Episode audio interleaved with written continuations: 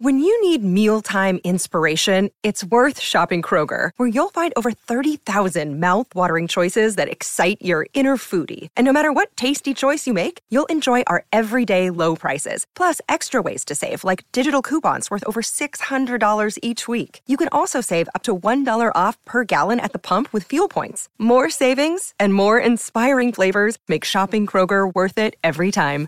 Kroger, fresh for everyone. Fuel restrictions apply. This episode is brought to you by Shopify. Whether you're selling a little or a lot, Shopify helps you do your thing, however you cha-ching. From the launch your online shop stage, all the way to the we just hit a million orders stage. No matter what stage you're in, Shopify's there to help you grow. Sign up for a $1 per month trial period at shopify.com slash special offer, all lowercase. That's shopify.com slash special offer. Hi, this is Sean Williams. I'm one of the co founders of Gideon Media, and I want to talk to you about a show we love called Greater Boston. This show is so freaking good, it's impossible for me to tell you how excited we are. Uh, Greater Boston is, I don't know how to describe it. It starts with uh, the character Leon Stamatis, a man who can bear no uncertainty, no surprise so when he is faced with the inevitable thrills of a Wonderland roller coaster, he does the only logical thing for him. He mutters nope and preemptively expires. And that changes the course of lives all throughout the city. In an alternate universe urban fantasy where the subway's red line secedes to form an independent city. The show is so fantastic. Everybody I know loves it so much you will too. You can find Greater Boston anywhere you listen to podcasts, it's on every podcatcher. And we are so pleased to present to you an episode of Greater Boston. Leon Stamatis died on a roller coaster at the age of 32. It was not a dramatic death. His car did not detach from the rails. His body did not loose itself from its seat. His death was quiet unobtrusive. In that way, you could even say that Leon found the kind of death he'd always planned for. He'd had profound misgivings about boarding the ride in the first place. He'd never been an adventurer, not like his little brother Dmitri, who had disappeared into the mysterious labyrinth of the world, nor a thrill seeker like Nika, who grinned wider for every inch the line advanced. It had been Nika who had goaded Leon into coming here in the first place escorting him via the red line from Porter Square to Park Street, briefly boarding the green line to reach the government center connection, where they boarded the Stygian blue line, which ferried them mercilessly to its terminus Wonderland. Once there, Nika insisted that the absurdly named roller coaster be their first stop, pulling him by the cuff of his sleeve. She had brought him out here specifically to cheer him up after the end of his most recent relationship. She saw not so much a responsibility as an opportunity to be useful, and Leon felt obliged to indulge her, to allow her that pride of having comforted a loved one in need. So he put on his smile, took deep breaths, and shuffled along the crowd control maze that guided him toward his destiny. He knew he could change his mind. It's not as though he had inscribed this into his schedule. The trip itself, sure, it was right there in his Google Calendar post relationship outing with Nika. Destination Wonderland. But nothing committing to the roller coaster. Certainly not some rickety monster called, good lord, Whirlodon? And if it wasn't on his schedule, then he didn't have to do it. He reminded himself with every step. As he approached the polo shirted teen with the child measuring rod, he reminded himself. As he stepped off the platform into the third car from the front, he reminded himself. But when the shoulder cage descended over his head, he realized he was too late. The appointment was confirmed. He didn't even mind so much that his relationship had fallen apart. He was more concerned about the precarious state of his job. He'd found the relationship stressful. Louisa expecting outings on a moment's notice, to movies, to dance clubs, all the way to the North End for Florentine cannoli at Mike's Pastry. It wouldn't have been so bad if only she had planned ahead, given him a month's warning, maybe two. Heck, he liked North End, where the streets were permanently tacky from the Great Molasses Flood. So you had to slow down your step just a little, or the sidewalks would pull your shoes right off. But Louisa sprang things on him cooking classes, and dinner reservations, and IMAX showings of documentaries about Antarctica. It was too much. The operator released the cars, and Leon was jerked forward. He laughed once, the way a condemned man laughs when he doesn't quite believe what's coming. Nika misunderstood, gave him a nod and a grin. As the car rose, Leon began planning. He would keep his hands and arms inside the car, of course. He would not give up his one means of anchoring himself should the safety harness fail. There weren't any good handholds. Holding the harness itself wouldn't help. If the harness detached, he'd just have a good grip on it as they flew off into the atmosphere together. But there wasn't even a lap bar, since the five point harness was expected to suffice. Leon was not so trusting. He understood the need to be proactive to ensure his own security. That was why he'd begun job hunting, despite having a job in which he'd been content for 10 years. The publishing industry was shrinking. He had survived the first round of layoffs, but he needed to be ready for the second. The cars clacked, dragged forward by the chain through the ratcheting mechanism of the side rails.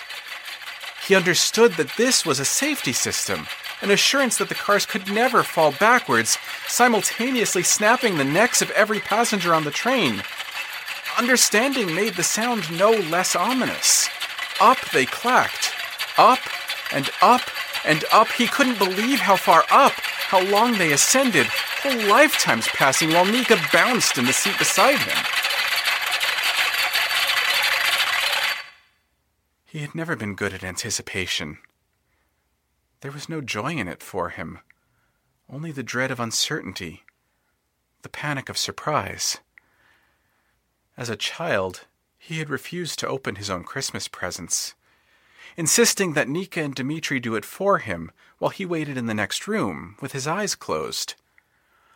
His siblings reported back to him dutifully, carefully detailing what they had found, most significant presents first, so as to ease the greatest anxieties then continuing in order of diminishing value to end in the familiar safety of socks and number two pencils. Only once he knew every item, had assuaged all lingering mystery, would he dare to set eyes on the totems of affection his family had chosen for him. He discovered that if he stretched his arms far enough, he could hook his fingers under the bottom of the seat itself. The metal was filthy and unpolished in this unseen space, it cut into his fingers. He calculated dates to reassure himself that his tetanus inoculations were current. They were.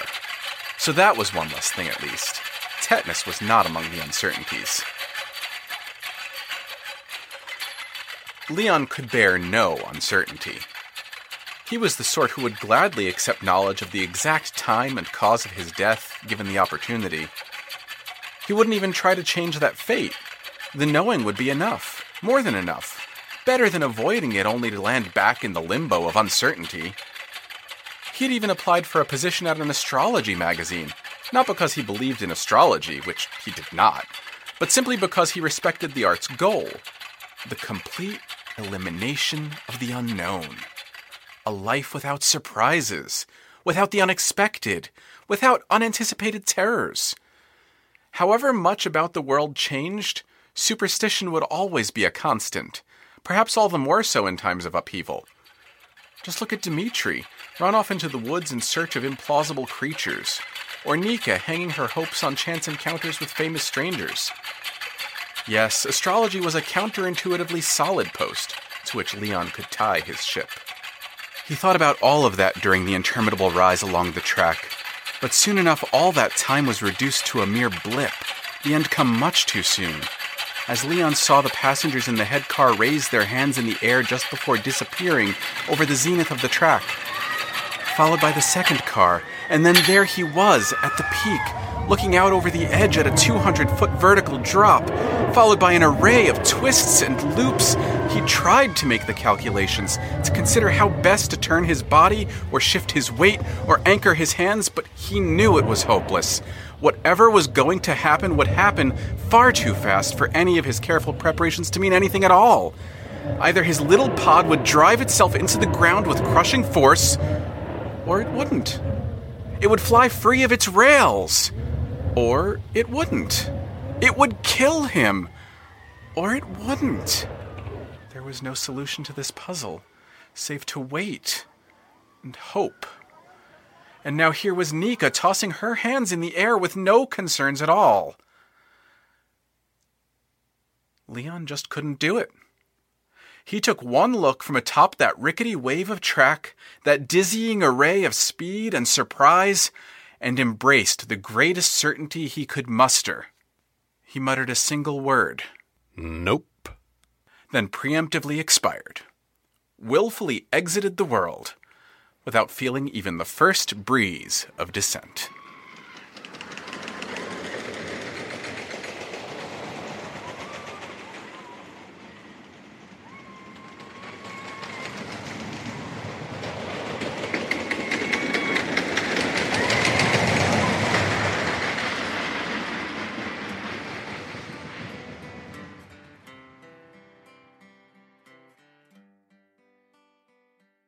This is an advertisement. My name is Leon Stamatis.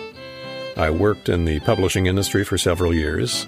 I am currently dead. Not dead. just him, the singing telegram guy, too. I would, but we're coming up on our stop. Rewire a wife, relieve our strife, remove the knife. And who have you in mind to lob the first tone or whatever ceremonial silliness? Choose to be the best Ben Affleck you can be. Turns out nobody ever wanted to watch me kill Superman. Do you have any properties with two? I don't know where this guy gets his information, but it's like he's got a crystal ball or something. We're certainly not Muppets. One, two, three, four, five, six, seven, eight, nine, ten, eleven, twelve. Cheese balls! How could he have a B, C, D, and E train, but no A train? That seems a little far fetched, doesn't it? She enabled my saviors to rescue me from that malevolent villain's secret laboratory. Urgh, this is so awkward. I think he'd like a book about lockpicking. No cheese, no ketchup.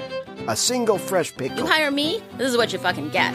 Along with a badass veterinarian who will nurse every one of your animals back to health with love and medical fucking know how. Mick Jagger, Keith Richards, Brian Jonestown Massacre. Season 4 of Greater Boston finally coming this fall of 2022. It's a weird spot to be living in.